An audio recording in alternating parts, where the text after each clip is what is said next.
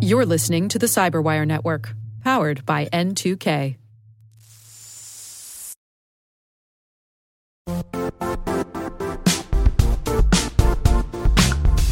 The IT world used to be simpler.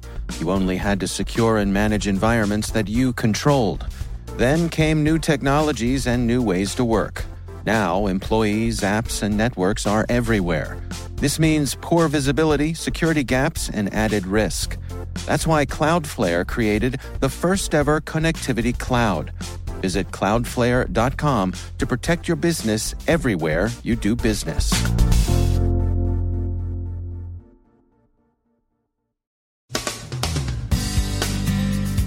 An Iranian nuclear installation may have been hacked, or maybe not, but in any case, it was damaged. Huawei gets more skeptical looks. European police round up hundreds of online contraband dealers. Thomas Etheridge from CrowdStrike on the increased need for speed, scale, and remote investigation and recovery services. Our guest is Tobias Whitney from Fortress Information Security on the asset to vendor network. And an accused Nigerian money launderer is now in U.S. custody facing federal charges.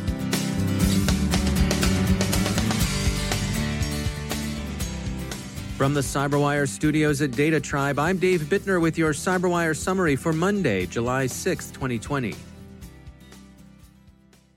An explosion and fire at Iran's Natanz uranium processing center last Thursday is being widely attributed to a cyber attack by Iranian sources and others. Tehran said that investigators had determined the cause of the attack but were withholding details for security reasons. Reuters says that some unnamed Iranian officials said it was either a U.S. or Israeli attack, but while promising retaliation for any cyber attack against its nuclear facilities, Iran stopped short of publicly blaming either the U.S. or Israel. Breaking Defense cited Israeli cyber experts who were quick to call the incident a kinetic cyber attack, but who also said it wasn't an Israeli operation. Over the weekend, senior members of the Israeli government, including Foreign Minister Ashkenazi and Defense Minister Gantz, issued soft denials or non denial denials, the Jerusalem Post reports, apparently intended to preserve strategic ambiguity. Before the fire became public knowledge Thursday, the BBC's Persian service said a self proclaimed Iranian dissident group, the Cheetahs of the Homeland, claimed responsibility for the sabotage. But as the AP points out, there's some implausibility in the Cheetahs' self presentation. The name, for one thing, is an homage to a national soccer team, and the messaging elements are oddly mixed. Could they be an actual dissident group? Sure, there have been and continue to be Iranian dissidents. Could it be misdirection, a false flag? That's equally possible. So, while satellite imagery and Iranian statements confirm a destructive fire, beyond that it's unclear what happened. It's worth noting that Breaking Defense's sources understand cyber attack expansively, including possible remote disabling of security cameras to facilitate sabotage. And of course, talk of a cyber attack could itself be misdirection. Many of the observers talking to the press are calling this recent attack as coarse and inartistic when compared to Stuxnet. Accident or conventional sabotage are at least as, and arguably more probable, as Forbes sensibly notes. Many of the original accounts of a cyber attack are being sourced to outlets in Kuwait. See, for example, the stories in Security Week and Computing, both of which cite Al Jarida. The story is a developing one. We'll be following it closely. In the meantime, expect cyber tensions among Iran and its regional and global adversaries to remain high. Official attitudes toward the security risks posed by Chinese manufacturers continue to harden. Bloomberg reports that British Prime Minister Boris Johnson intends to direct that Huawei equipment be phased out of the UK's 5G build-out over the coming year. The decision is based on consequences drawn from increasingly comprehensive U.S. sanctions against the Chinese hardware vendor, sanctions that effectively impede Huawei from using U.S. developed technology. As Bloomberg sources summarize input from the National Cybersecurity Center, the NCSC has, quote, concluded that new U.S. sanctions mean Huawei will have to use untrusted technology, making security risks impossible to control, end quote.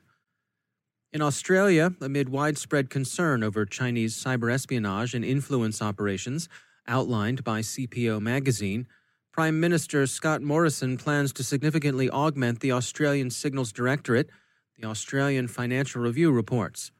According to IT News, the Attorney General's department is moving toward requiring tighter accountability for cybersecurity of government agencies. India has been concerned about both Chinese hardware and apps one of the challenges the country faces is deciding how to balance the desirable, low cost, and acceptable quality of Chinese products against the undesirable connections between Chinese companies and Chinese security and intelligence services.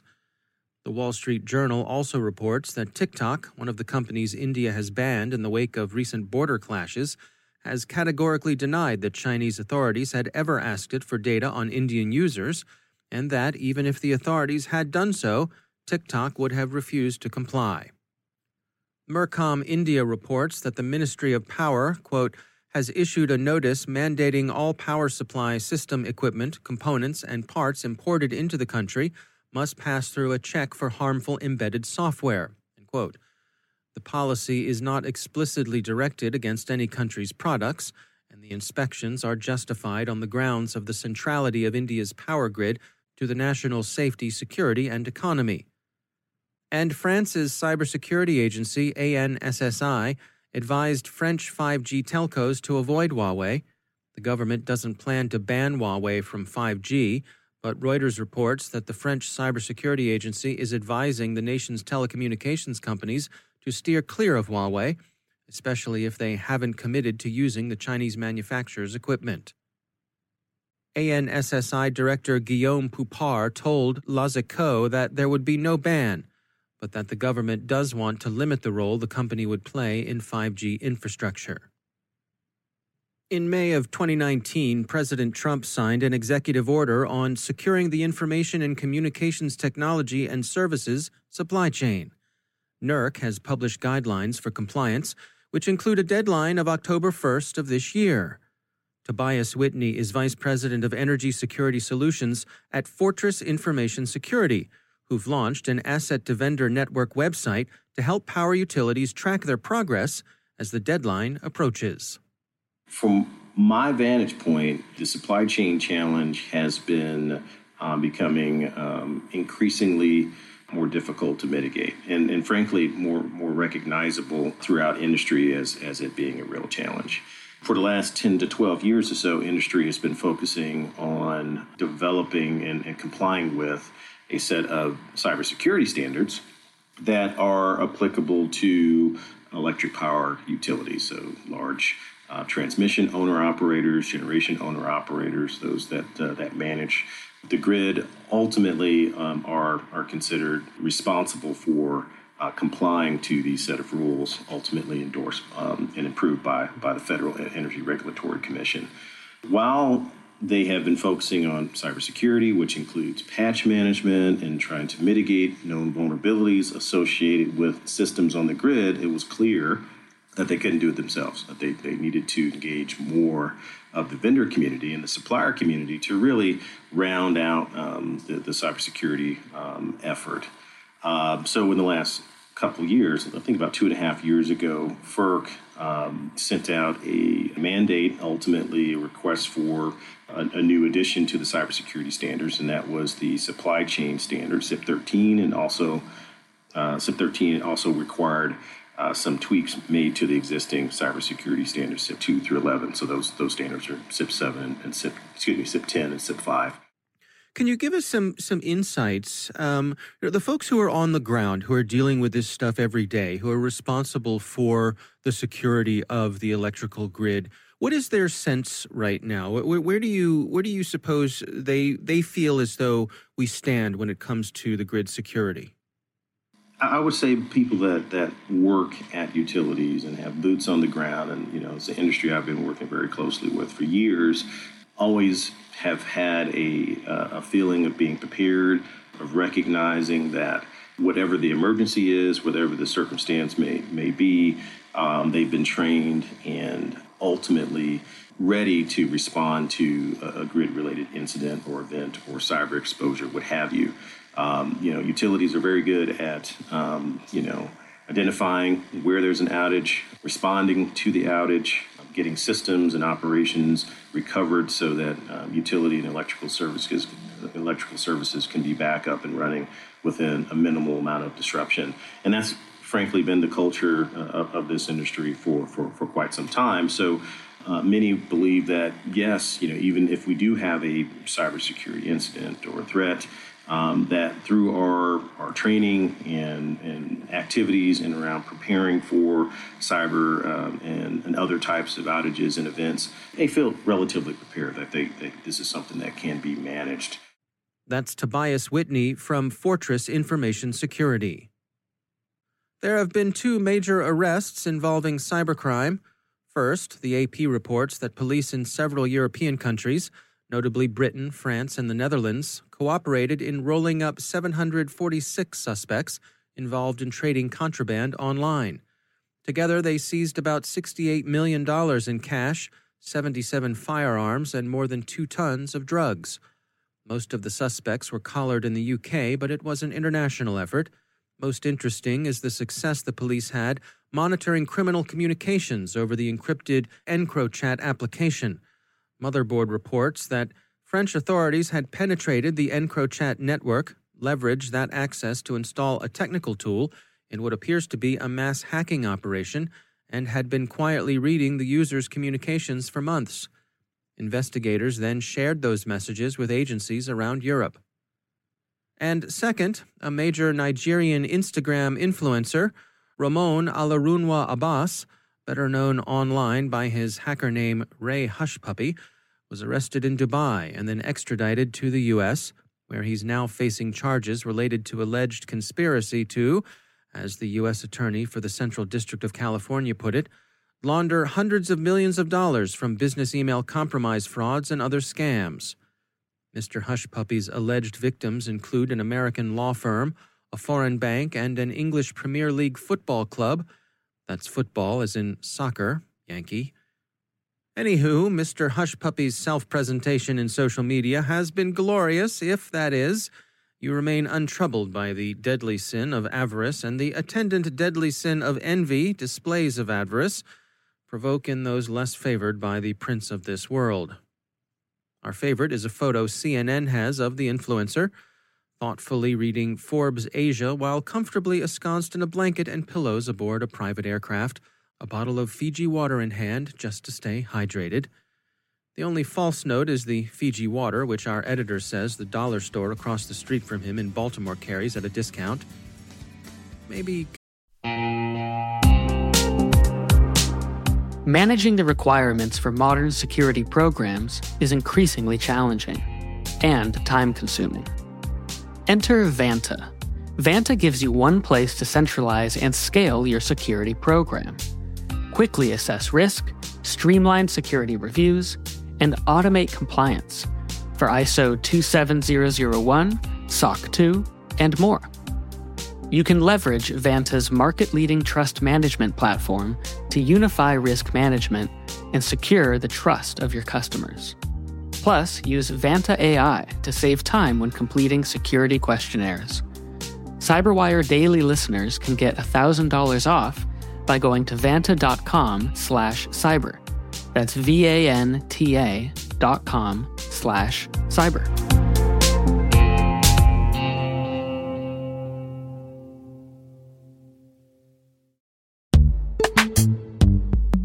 In the dynamic world of enterprise security, identity architects and IT leaders face a major challenge. Growth by repeated acquisitions multiplies the complexity of everything. Multiple IDPs, MFA providers, policy engines that all need to coexist. This can lead to fragmented user identities and policies that create security vulnerabilities and add access friction. Strata Identity solves this. Now you can decommission unneeded IDPs and consolidate the ones you'd like to keep without rewriting apps or disrupting users, engineers, and app owners. Plus, Strata's modular architecture makes it easy to integrate with any identity provider without manual maintenance and coding. Join the ranks of cybersecurity leaders using identity orchestration Visit strata.io slash cyberwire, share your top identity security priorities, and receive a pair of complimentary AirPods Pro. Offer valid for organizations with over 5,000 employees. Step into a new era of identity management at strata.io slash cyberwire. Consider San Pellegrino, if that's available in the club fed commissary.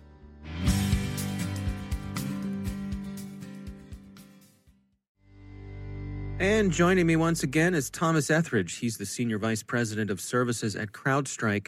Thomas, it's always great to have you back. Um, I wanted to touch today on some of the things that you and your team are tracking in the wake of COVID 19. Uh, can you share with us what are some of the things that are top of mind for you? Thanks, David. It's great to be back. Some of the big things we're tracking really are around the just the spike we're seeing in malicious activity in the first half of uh, 2020 versus what we saw about a year ago. So, with companies moving workforces outside the office, the attack surface has just expanded exponentially. A lot of organizations are slow to be able to get tooling out to new infrastructure that they've provisioned to uh, users that are now working remotely. And the ability to be able to respond to breaches is becoming a challenge for organizations, especially as the workforce becomes more uh, dispersed. Are you noticing anything in terms of the, the size of organizations? In other words, is it has it been more challenging for a large organization to adjust here versus a small one, or is every case unique? I think every case is unique. Some organizations had the inventory of equipment and are able to leverage existing tools uh, to provision and provide that capability for remote connectivity to an organization's uh, you know infrastructure uh, a lot more gracefully than maybe smaller organizations. We've certainly seen that in some of the state and local uh, government organizations where moving uh, employees offsite has created some challenges in terms of some of the legacy tools and and infrastructure. They're just not prepared for it. Yeah, it's interesting. I can imagine if you're an organization where someone came in and sat down every day to a desktop computer, you might be in a different situation than somebody where everybody was provisioned with laptops so they could just pick up and, and go home and you know, not really skip a beat. Exactly. And the other factor here is cloud. Uh, so a lot of organizations are pushing workloads to the cloud. It does provide that scalability and ease of connectivity, kind of the work from anywhere model. And workload security is creates additional sets of challenges. So understanding the visibility and management of all of those workloads in the cloud it's become a challenge for organizations that haven't thought about that over time. And what we're seeing is that security uh, is a necessary requirement in order to make sure that those organizations uh, are able to continue to operate successfully, service their their constituents and customers. And it's really uh, become a big challenge for many organizations. You know, we're a couple months into this now. Do you have any tips for organizations out there based on what you've seen and the companies who have gotten it right? Any suggestions for uh, making sure that you're up to speed in the, the, the state where we are today? There's a couple of key things I think. Number one is looking at uh, endpoint protection capabilities that are cloud native. So, tools that don't require physical infrastructure are easily deployable, uh, both from a, management and a protection perspective. That's kind of a key to the to the problem. The other thing is patching. We've noticed uh, a lot of organizations have not invested in overall patching and keeping vulnerabilities uh, snuffed out in their environment, especially as organizations start to move to remote workforce. Patching becomes a little bit more of a challenge. You have to wait for systems to be on the network uh, in order for them to get patch updates and, and have those applied. And additionally, the, the use of personal devices as well presents another problem for organizations as they are allowing some of these personal devices to connect to the network knowing and being able to manage the patch status of those uh, environments is, is also a challenge. All right. Well, Thomas Etheridge, thanks for joining us. Thank you, Dave.